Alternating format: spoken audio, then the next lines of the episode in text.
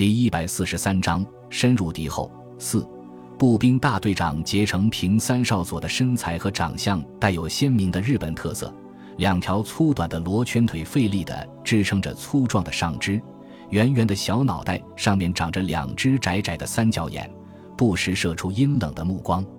和同时代的其他日本军官一样，结成平三少佐残暴粗鲁，是个狂热的军国主义者。接到征粮小队遭到中国军队袭击、全军覆没的报告后，结成少佐把面前的八仙桌一脚踢翻，然后大步走出房间，来到院子里。十几名侥幸逃脱的士兵在院子里排成一排，提心吊胆地望着大队长，不知道会受到什么样的惩罚。结成平三在院子里来回踱了几个来回，然后停住脚步，大声问道：“袭击你们的是不是正规军？有多少人？”一名士兵回答道：“是正规军，士兵头上都戴着钢盔，手中的武器好像是半自动步枪。兵力不是很清楚。半自动步枪。”结成平三的瞳孔急剧缩小，自言自语道：“难道是十九路军的部队？”然后问道：“敌人有没有炮兵？”士兵回答道：“战斗持续了十几分钟，但是没有听到炮声。”结成平三听了之后异常兴奋，仿佛野兽闻到了血腥味一样。根据士兵提供的情报来看，这支中国军队应该是从南京溃散下来的十九路军残部。既然他们有能力在十几分钟的时间歼灭自己一个小队，兵力最少也要在三倍以上，也就是说在五百人以上，但是却没有大炮。想到这里，结成平三下令集合部队。以临时拼凑起来的两百多名伪军为向导，往张村而去，只留下一个小队防守县城。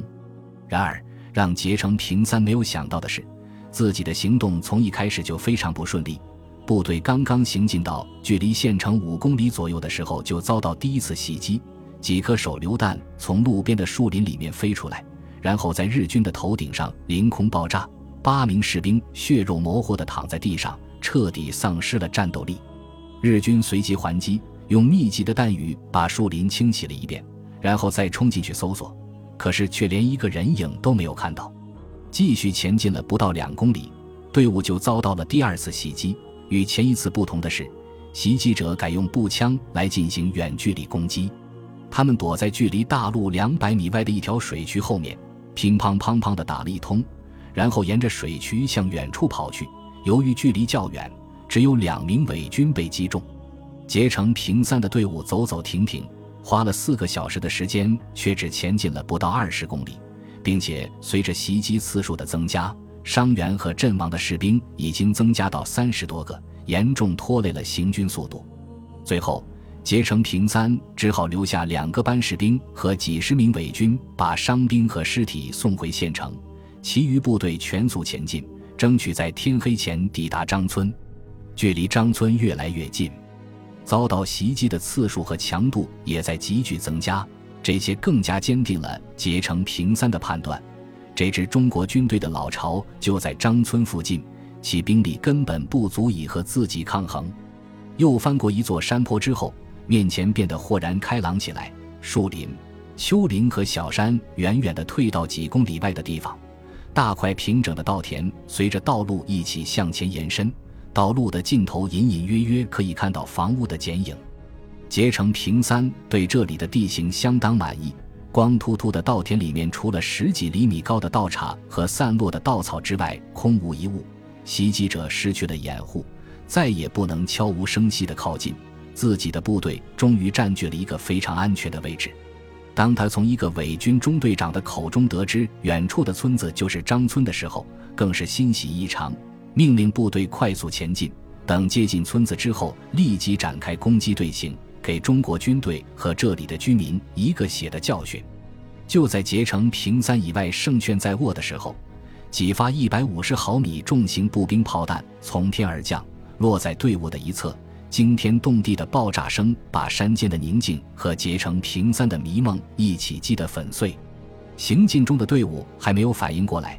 七十五毫米轻型步兵炮和八十一毫米迫击炮就开始了齐射，剧烈的爆炸声中，数十道烟柱在道路的中间和两侧升起，纷飞的弹片后不留情地切入四周的人体，造成数以百计的伤亡。日军和伪军急忙四散开来，企图在稻田里寻找掩护。这时候，在道路西侧一百多米远的稻田里，稻草被掀了起来，露出藏在下面的伞兵坑。隐蔽多时的战士们迅速架好枪支，把密集的弹雨撒向惊慌失措的敌人。与此同时，从道路的两头也传来轻重机枪的连续不断的射击声。张二牛趴在伞兵坑的边缘，左手稳稳地托住枪身，右手紧紧握住枪托，食指轻轻地放在扳机上，透过准星寻找目标，嘴里重复着班长所说的射击要领：三点一线，枪口稍稍上抬，射击时保持枪身不动，瞄准，开枪，拉枪栓，再瞄准。他机械地重复着这些动作。不大一会，五发子弹打完了，可是却好像没有击中一个敌人。张二牛毫不气馁地换上新弹匣，继续射击。终于在打到第三发子弹的时候，看到自己瞄准的日军应声倒地，他精神大振，正准备寻找下一个目标，却被旁边的老兵踢了一脚。二牛，快上刺刀，冲锋了！张二牛慌忙从腰间抽出刺刀，还没有装上去，老兵已经呐喊着冲了出去。等到他也跳出伞兵坑的时候，大部分战友已经冲出去几十米远，于是他也呐喊着追了上去。作为一个优秀的职业军人，结成平三少佐具有极高的战术素养。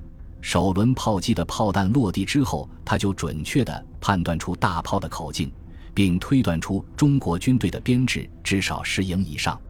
其后的火炮齐射更加证实了他的判断，并且使他可以确定对手的兵力在两个营以上。按照十九路军的编制和装备，自己一个不满员的大队，无论是兵力和火力都逊于对手。结成平三毫不犹豫地命令伪军向西侧进攻，吸引中国军队的注意力，自己则率领日军向道路的东侧且战且退，迅速朝远处的山坡靠拢，准备占领至高点后再伺机反扑。此时已经是下午四点多钟，伪军不得不迎着刺耳的阳光作战。其结果不言而喻，在被打死打伤数十人后，其余的全部卧倒在稻田里，把头脸不顾羞耻地埋在泥土里面。等到三团的战士冲到面前之后，立即跪倒在地，高举双手投降。结成平三利用伪军争取来的时间，指挥部队迅速向东撤出几百米，正在暗自庆幸，没想到的是，前面突然出现一条四米多宽的小河道，挡住了去路。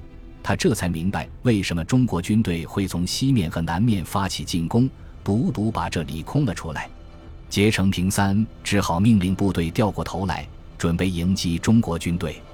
然而，让他万万没有想到的是，小河的东岸突然冒出几百个中国士兵，轻重机枪和半自动步枪同时开火，把他的部队全部笼罩在弹雨之中。大部分日军，包括大队长结成平三在内，还没有来得及再次转身就被击毙，只有少数动作快的卧倒在地，躲过了这轮偷袭。正当他们准备向小河对岸还击的时候，河岸上原本密集的身影全部消失了，而日军西面三团主力开始了最后一击。由于战前布置得当，又巧妙利用地形，三团打了一个漂亮的歼灭战。以伤亡数十人的代价全歼日军一个大队，缴获了大批的武器弹药和一部电台，使他们可以和十九路军军部取得联系。